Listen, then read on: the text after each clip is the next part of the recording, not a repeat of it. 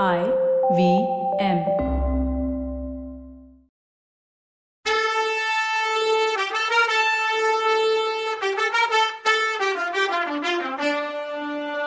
வணக்கங்க. நான் கவிதா பேசுறேன். வெல்கம் டு கதை பாட்காஸ்டின் பொன்னியின் செல்வன். இது எபிசோட் நம்பர் நூத்தி எட்டு. அந்த வேட்ட மண்டபத்துல இருந்து எப்படி வெளியில போறதுன்னு வழி தெரியாம தவிச்சிட்டு இருக்கான் வந்தியத்தேவன். வழி கண்டுபிடிச்சு போனாலும் அது அந்த புறமா இருந்தா என்ன பண்றது? மணிமேகலை மட்டும் இருந்தா பரவாயில்ல. மத்தவங்களும் இருப்பாங்களே. சரி மணிமேகலை கிட்ட இந்த ரூமுக்குள்ள எப்படி வந்து மாட்டினேன்னு கேட்டா என்ன ரீசன் சொல்றது? சரி அதெல்லாம் விட்டுட்டாலும் சம்போரையருக்கு நான் வந்தேன்னு தெரிஞ்சா கொன்னு போட மாட்டாரா என்ன? இப்படிலாம் யோசிச்சு இவன் செவுரை தொழாவிட்டே இருக்கும்போது கீழே கடந்த முதலைய பார்த்தான். அது மேல பயங்கர கோவம் வந்துச்சு. எதுக்கு இப்படி வாயை பொழந்துகிட்டு இருக்கேன்னு சொல்லி அதை ஓங்கி ஒரு உத உதைச்சான். அப்போ அந்த முதல இவன் உதைச்ச உதையில நகர்ந்துச்சு. அப்போ செவுத்து ஓரத்துல ஒரு ஓட்டை தரையில தெரிஞ்சது. ஆஹா நீதான் வழிய அடைச்சிட்டு இருந்தியா முதலையே முன்னாடியே சொல்றதுக்கு என்னன்னு சொல்லிட்டு அந்த முதலைய கையால புடிச்சு ஃபுல்லா நகர்த்தினான். முதல்ல நகர நகர ஓட்ட சுவரோரத்துல பெருசாச்சு. அதுக்கப்புறம் கீழே படி தெரிஞ்சது. வல்லவனுக்கு ஆச்சரியமும் ஆச்சரியம். கடம்பூர் அரண்மனையில ரகசியமா எப்படி எப்படி வழி செஞ்சு வச்சிருக்காங்கன்னு ஆச்சரியப்பட்டான். ஏதா அறகுறையா கவனிச்சு உள்ள போனாலோ வெளியில வந்தாலோ மாட்டிக்க வேண்டியதுதான். சரி பாதி படியில போகும்போது முதல்ல நகர்ந்துட்டா இடுக்குல மாட்டிப்பேனான்னு அவனுக்கு திடீர்னு டவுட் வந்துச்சு. முதல்ல அசையாம இருக்குதான்னு முதல்ல கன்ஃபார்ம் பண்ணிட்டு அப்புறமா கீழே இறங்க போனான். அப்போ அவன் முன்னாடி இறங்கி வந்த வழியில அதாவது ஐயனார் கோயில்ல இருந்து வந்த வழியில காலடி சத்தம் கேட்டுச்சு. வர்றது யாருன்னு தெரியல. ஒருவேளை நம்பியோ என்ன தேடி வந்துட்டானோ இல்லையே நிறைய பேர் வர்ற காலடி சத்தம்ல கேக்குது. இடும்பன்காரி ரவிதாசன் குரூப்பே வருதோ. வந்தியத்தேவன் டக்குன்னு பாஞ்சு போய் வாலெல்லாம் குரங்கு பின்னாடி மறுபடியும் ஒளிஞ்சுக்கிட்டான். ஆனா வர்ற அவசரத்துல முதல்ல பாதையை மூடாம வந்துட்டான். அதை பார்த்தா ஏதாவது டவுட் வருமோ? இல்ல இல்ல. நான் வரும்போதே அந்த வழி திறந்துதான் இருந்துச்சு. மேல்படியில காலை வச்சதும் தான் மூடின சத்தம் கேட்டுச்சு. இப்பயும் அப்படியே இருக்கிறது நல்லது. எவனோ வர்றான். தலை தெரியுதான்னு இவன் பார்த்துக்கிட்டே இருக்கும்போதே இடும்பன்காரி மேல வந்தான். மேல் படியில நின்னு சுத்தி முத்தி பார்த்தான். ஒரு கால் மட்டும் கீழே இருக்கு. ஓட்ட மூடாம இருக்கிறதுக்காக அப்படியே நின்னான் போல. இவன் பார்த்துட்டு இருக்கும்போதே திரும்ப மணிமேகலை வந்த வழியா வெளிச்சம் தெரிஞ்சது. அது யாரான்னு பார்த்தா மணிமேகலையே தான் விளக்கு வெளிச்சத்தோட வர்றா. மணிமேகலைய பார்த்தானே இல்லையோ? இடும்பன்காரி ஒரே பாய்ச்சல பாஞ்சு மேலே ஏறிட்டான். வழி மூடிடுச்சு. தான் தலையில கட்டியிருந்த தலைப்பாக துணியை எடுத்துட்டு அவசரம் அவசரமா புலிய தொடக்க ஆரம்பிச்சான். என்ன டிராமா இதுன்னு வாய பொழந்து பார்க்க ஆரம்பிச்சான் வல்லவன். மணிமேகலை விளக்க தூக்கி பிடிச்சு நாலு பக்கமும் பார்த்தா. இடும்பன்காரிய பார்த்ததும் அவனை அதிசயமா பார்த்தா. இடும்பனும் தூசு தடுறத நிறுத்திட்டு அவளை ஆச்சரியமா பார்த்து அம்மா என்னது இது? இந்த நேரத்துல இங்க வந்திருக்கீங்கன்னு ரொம்ப சாதாரணமா கேட்டான். அவ உடனே இடும்பா நீதானா? என்ன பண்ணிட்டு இருக்க இங்கன்னு கேட்டா. இல்லம்மா நாளைக்கு வர்ற விருந்தாளிங்களை கூட்டிட்டு வந்து வேட்ட மண்டபத்தை காட்டலாம்ல. அதான் சுத்தம் பண்ணிட்டு இருக்கேன்.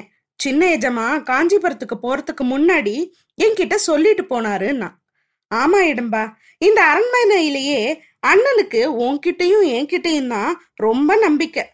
பழுவூர் ராணி தங்க போற ரூமை செக் பண்ணிட்டு இருந்தப்போ இங்க ஏதோ சத்தம் கேட்டுச்சு. நீயா தான் இருக்கும்னு நினைச்சேன். வேற யாருக்கு இந்த சீக்ரெட் வழியெல்லாம் தெரியும்? எவ்வளவு நேரமா நீ இங்க வேலை பார்த்துட்டு இருக்கன்னு கேட்டா. ஒரு நாழிகை இருக்குமா? இன்னும் கொஞ்சம் வேலை கூட பாக்கி இருக்கு. நீங்க தனியாவ வந்தீங்க? அந்த வாயாடி பொண்ணு சந்திரமதி எங்க போனான்னு கேட்டான் ஏதோ சத்தம் கேக்குதுன்னு சொல்லி நான் தான் அப்பாவை கூட்டிட்டு வர சொன்னேன். நீ தானே இங்க இருக்க? நான் போய் அவளை வேணான்னு சொல்றேன்னா. இப்படி சொல்லிக்கிட்டே மணிமேகலை விளக்க தூக்கி பிடிச்சு பார்க்கும்போது இடும்பன்காரி முகம் மாறினது தெரிஞ்சுது. அடுத்து இருந்த வாலில்லா குரங்கையும் அவ பார்க்காம விடல. முன்னாடி ஒரு தடவை அசைஞ்ச மாதிரி இப்பயும் வாலில்லா குரங்கு அசைஞ்சதையும் பார்த்தா. ஆமாம்மா இன்னைக்கு பெரிய எஜமானுக்கு எவ்வளவோ வேலை இருக்கும். நீங்க போய் ஏன் அவரை கூட்டிட்டு வர சொல்லி தொல்லை பண்ணணும்? நானே எல்லா வேலையும் பாத்துக்கிறேம்மா நீங்க போய் நிம்மதியா தூங்குங்க நான் இடம்பேன். மணிமேகலை வந்த வழியா திரும்பி போனா. ரகசிய கதவும் மூடிடுச்சு. இடுமன்காரி கொஞ்ச நேரம் யானை முகத்து கிட்ட போய் காதை வச்சு உள் ரூம்ல இருந்து ஏதாவது சத்தம் வருதான்னு கேட்டுக்கிட்டே இருந்தான். அடுத்த ரூம்ல இருந்து ஒன்னும் சத்தம் இல்லைன்னு தெரிஞ்சதும் திரும்பி வந்தான். கீழே போற முதல்ல வழிய திறந்து வச்சுக்கிட்டு இடுப்பு வர கீழே இறங்கி நின்னான். அந்த ஓட்ட வழியா ஆந்த குரல் கேட்டுச்சு. பதிலுக்கு இவனும் ஆந்த குரல் கொடுத்தான். கொஞ்சம் ஆளுங்க நடக்கிற சத்தம் கேட்டுச்சு. அப்புறம் என்ன நடந்ததுன்னு சொல்லக்கூட முடியாத அளவு கடகடன்னு விஷயங்களும் நடந்துச்சு. விஸ்வரூபம் ஸ்லோ மோஷன் சீன் மாதிரி திரும்பி பார்த்தாதான் புரியும் போல. வவ்வால் ஒண்ணு சடசடன்னு பறந்து வந்துச்சு. இடுமன்காரி அதை பார்த்தான். பின்னால இருந்து வாலில்லா குரங்கு அவன் மேல விழுந்துச்சு. அது விழுந்த வேகத்துல இன்னும் ரெண்டு படி கீழே இறங்கி காலம் அடிச்சு படியில நிலத்தரு மாதிரி உட்கார்ந்தான் இடுமன்காரி தன் மேல என்ன விழுந்துச்சுன்னோ நடந்தது என்னன்னோ தெரியாம அவன் பயந்து ஒளறி அடிச்சுக்கிட்டு கைய கால உதறினான் அப்புறம்தான் என்ன நடந்துச்சுன்னு அவனுக்கு புரிஞ்சுது. எப்படியோ தவறி வாலில்லா குரங்கு தம் மேல விழுந்திருக்குங்கிறது தெரிஞ்சுது. மனசை கொஞ்சம் தைரியப்படுத்திக்கிட்டு அந்த குரங்க தூக்கி நிறுத்தி வச்சு பார்த்தான். இதுக்குள்ள உயிருள்ள மனுஷனோட கை ரெண்டு மேல இருந்து அவனை இன்னும் கீழே தள்ளுனுச்சு. இடுமன்காரி இதை எதிர்பார்க்கவே இல்லை. மனுஷ கை எப்படி இந்த இடத்துல? இன்னொன்னும் அவனால நம்ப முடியல. அந்த நிமிஷம் பயமும் பதபதப்புமா இருந்தான். மறுபடியும் மேலையும் கீழையும் பார்த்தான். வாலில்லா குரங்கு தலைகீழா படியில கிடந்துச்சு. பாதி படியிலையும் பாதி உடம்பு மேலையும் இருந்துச்சு. ரெண்டு மனுஷ கை தன்னோட பிரம்மையோ அப்படின்னு தோணுச்சு. இதுக்குள்ள வெளியில இருந்து வந்தவங்க கிட்ட வந்துட்டாங்க. முன்னால வந்த ரவிதாசன் என்னப்பா என்ன ஆச்சு? எதுக்கு இப்போ அலர்ன? ஏதோ ஒளர்ன? ஆபத்தா? ஏதாவது நாங்க திரும்பி போகட்டுமா? அப்படின்னு கேட்டான். வேணாம் வேணாம் ஆபத்துலாம் ஒன்றும் இல்லை.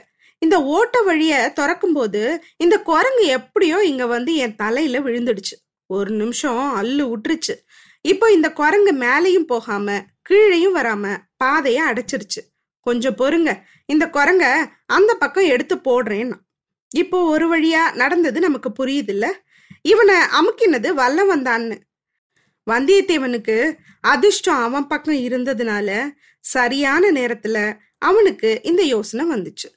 இடும்பன்காரி படியில கீழே இறங்கி நின்னு வவ்வால பாத்துட்டு இருந்த நேரம் அவன் கரெக்டா குரங்க இவன் மேல தள்ளி விட்டான். அவன் இவன் முகத்தை பார்த்துடக்கூடாதுன்னு கையால கீழே பிடிச்சு தள்ளுற மாதிரி அமுக்குனான். கடைசியா முதலையும் நகர்த்திட்டான். இவ்வளவையும் பண்ணிட்டு யானை முகத்துக்கிட்ட போய் அதை தான் ஸ்ட்ரென்த் எல்லாம் யூஸ் பண்ணி திருப்பினான். சுவத்துல வழி திறந்துச்சு. ஆனா மணிமேகலை வந்த மாதிரி விசாலமான அதாவது அகலமான வழி கிடையாது. ரொம்ப சின்ன வழி. அது கதவுக்குள்ள கதவா இருக்குமோ? முழுசா எப்படி திறக்கிறதுன்னு யோசிக்க கூட அவனுக்கு நேரம் இல்லை. அதுக்குள்ள இந்த சதி கூட்டம் முழுசும் உள்ள வந்துட்டா தப்பிக்கிறதுங்கிறதே முடியாம போயிடுமே. அதனால துணிஞ்சு அந்த சின்ன ஓட்ட வழியா இறங்கிட்டான். தலையும் கையும் பாதி உடம்பும் உள்ள போயிடுச்சு. உள்ள எப்படி இறங்குறது? கையால தொழாவினா பிடிக்க ஒண்ணுமே கிடைக்கல. உள்ள இருந்த விளக்கும் அணைஞ்சு இருட்டா இருந்தது அந்த ரூம். வந்தியத்தவன் நிஜமாவே பயந்த வாய்ஸ்ல சந்திரமதி சந்திரமதி என்ன காப்பாத்துன்னு கத்துனான்.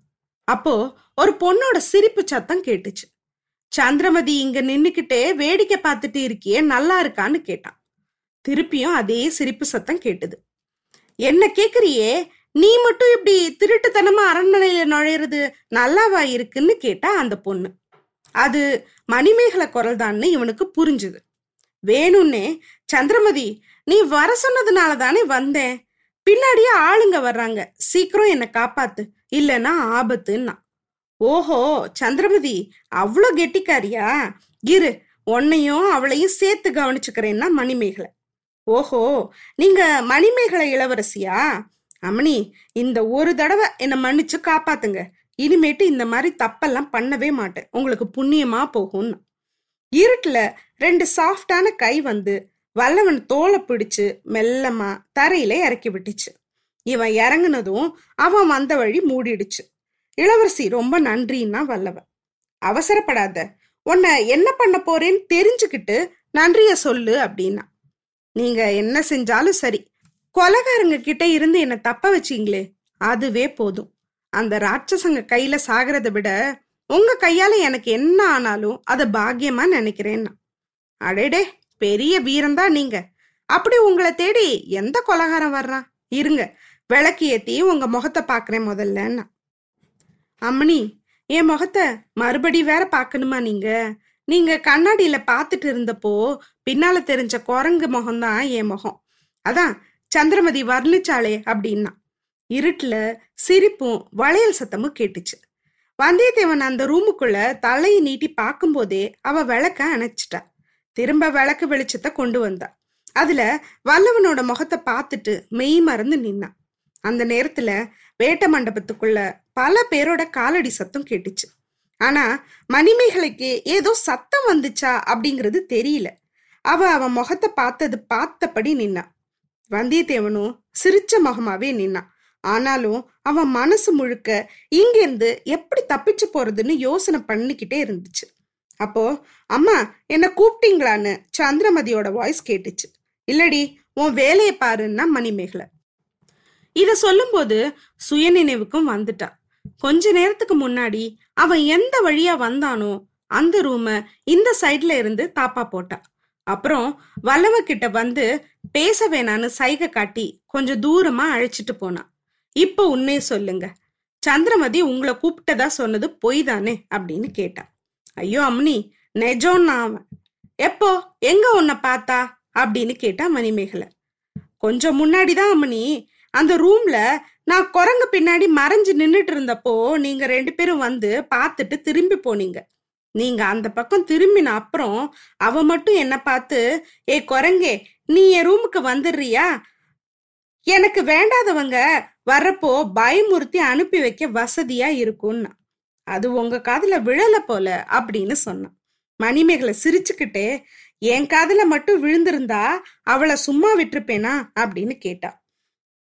இளவரசி உங்க தோழி மேல கோச்சுக்கிறதுனால என்ன யூஸ்? என் முகமும் குரங்கு முகமும் ஒண்ணு போல இருந்தா அவ என்ன பண்ணுவா பாவம்னு சொன்னான். அத ஒத்துக்க அவளுக்கு மனசு வரல. உம் உங்க முகத்துக்கும் குரங்கு முகத்துக்கும் ரொம்ப தூரம்னு சொன்னான். எப்படி? குந்தவி பிளேஸுக்கே ஆப்பா. அடுத்த எபிசோட்ல பார்க்கலாம். அது வரைக்கும் நன்றி வணக்கம்.